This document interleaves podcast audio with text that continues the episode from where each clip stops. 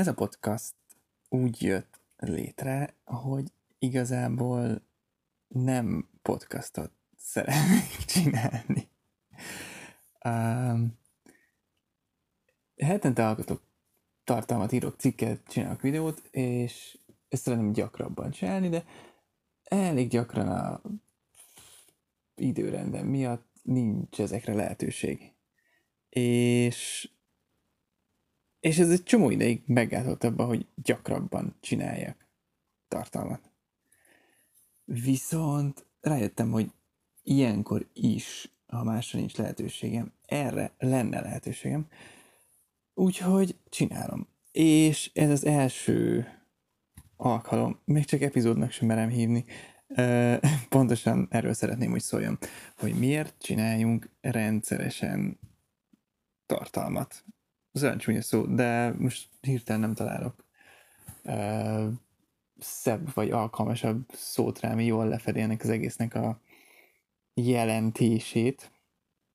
Um, úgyhogy vágjunk is bele. Mm, miért alkossunk nagyon gyakran, sőt, egyenesen azt mondanám, minden nap ilyen tartalmakat, és osszuk meg a nagyvilággal. Az a helyzet, hogy naponta csinálni valamit sokkal könnyebb, mint három naponta, hetente, másfél hetente, két hetente. Mert egyszerűen visszalendület.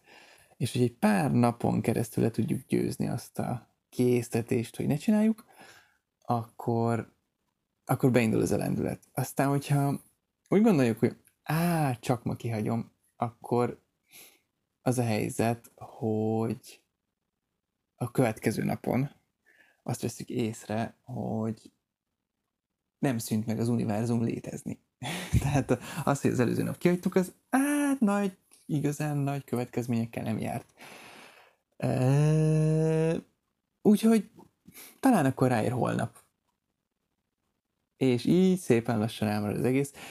És hogyha nincs ez a lendület, mondjuk hetente csinálunk valamit, akkor még nehezebb a dolgunk, mert minden egyes alkalommal látni fogjuk, hogy elmúlt az előző egy hét, anélkül, hogy megszűnt volna az univerzum létezni. Um, úgyhogy, uh, úgyhogy simán mondhatjuk azt, hogy hát jó, akkor ó, még egy pár nap belefér, és aztán szépen lassan elmarad az egész. Viszont, ha minden nap is csinálnánk valamit, akkor is nagyon fontos, hogy szünetet tartsunk de ez egy betervezett szünet legyen.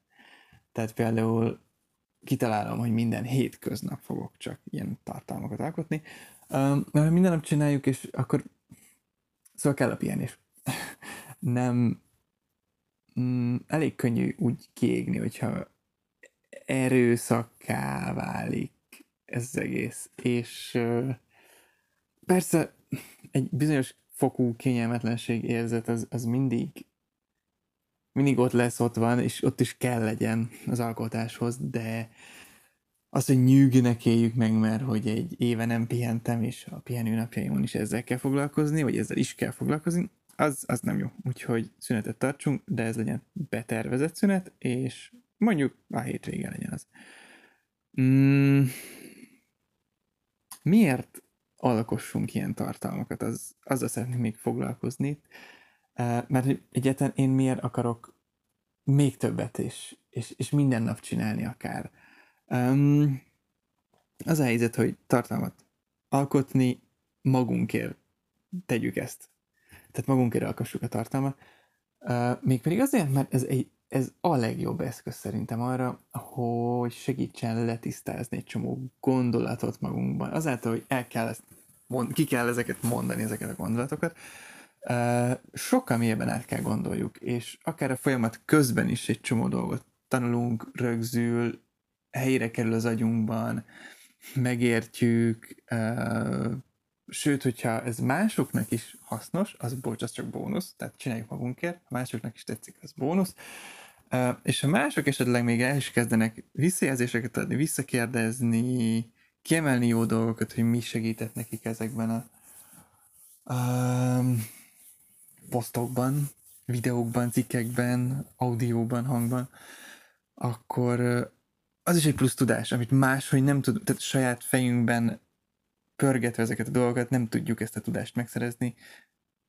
Ehhez kell egy közösségi visszajelzés. Úgyhogy ezért nagyon, ezért nagyon tudom ajánlani, hogy mindenki vágjon ebbe bele. Um, legalább, hogyha van egy projekted, amivel foglalkozol, akár csak munka mellett, vagy akár csak hobbi, még csak pénzre szeretnél belőle csinálni, uh, kezdjél el posztolni róla, és sokkal gyorsabban fogsz haladni a, a fejlődéssel azon a területen. Um, aztán egy következő pontja ennek az egésznek, amiért nagyon szuper, és nagyon fontos, és nagyon jó, és nagyon ajánló, az pedig az, hogy ha nem nyilvánulsz meg a világba, csak a saját fejedbe csinálod dolgokat, akkor soha senki nem fog megtalálni.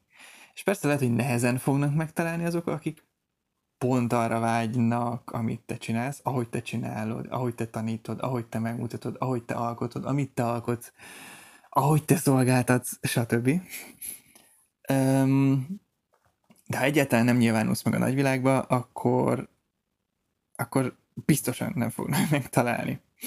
Úgyhogy ezért is nagyon jó, mert megismerhetnek téged az emberek, hallhatják a hangodat, láthatják az arcodat, olvashatják a, a gondolataidat, megismertik ezáltal a stílusodat, és el tudják dönteni, hogy ez hozzájuk közel álló, vagy nem. De ha semmit nem alkotsz, akkor erre abszolút semmi esélye nincs senkinek. Aztán még egy olyan gondolatot fűznék ehhez az egészhez, hogy szerintem biztos feltűnik ebben a, e, ebben a, ebben a kis hanganyagban, amit éppen rögzítek, hogy abszolút nem a tökéletesség volt a célom. És arra szeretnélek kérni, hogy ne hagyd, hogy a minőség az útjába álljon annak, hogy egyáltalán alkos. Minőséggel lehet majd később foglalkozni, hogyha már belejöttél abba, hogy minden egyes nap, de legalább minden egyes héten alkotsz és megosztod. A, a, azok az emberek, akiknek tényleg azért fog tetszeni, amit csinálsz, mert te azt, ahogy csinálod, és te aki vagy, és úgy, ahogy vagy, és nem kell megjátszad magad, magad előttük, és nem kell tökéletesség látszatát kell tenned folyamatosan nekik. Tehát ezek az emberek, akik a te tökéletes közönséged, ők, őket ez nem fog érdekelni. És amúgy is a téma fogja eldönteni, az embereket érdekli az, amiről beszélsz, alkotsz, írsz, videózol, bármi, vagy, vagy nem. És ha, ha véletlenül nem érdekelni őket, akkor egyrészt az is lehet visszajelzés, amiből tudsz tanulni, hogy másokat próbálj ki, más formátum, más téma, de az is lehet, hogy ez csak annak a jele, hogy rossz közönséghez próbálod eljuttatni, rossz közönségnek mutogatod az anyagot.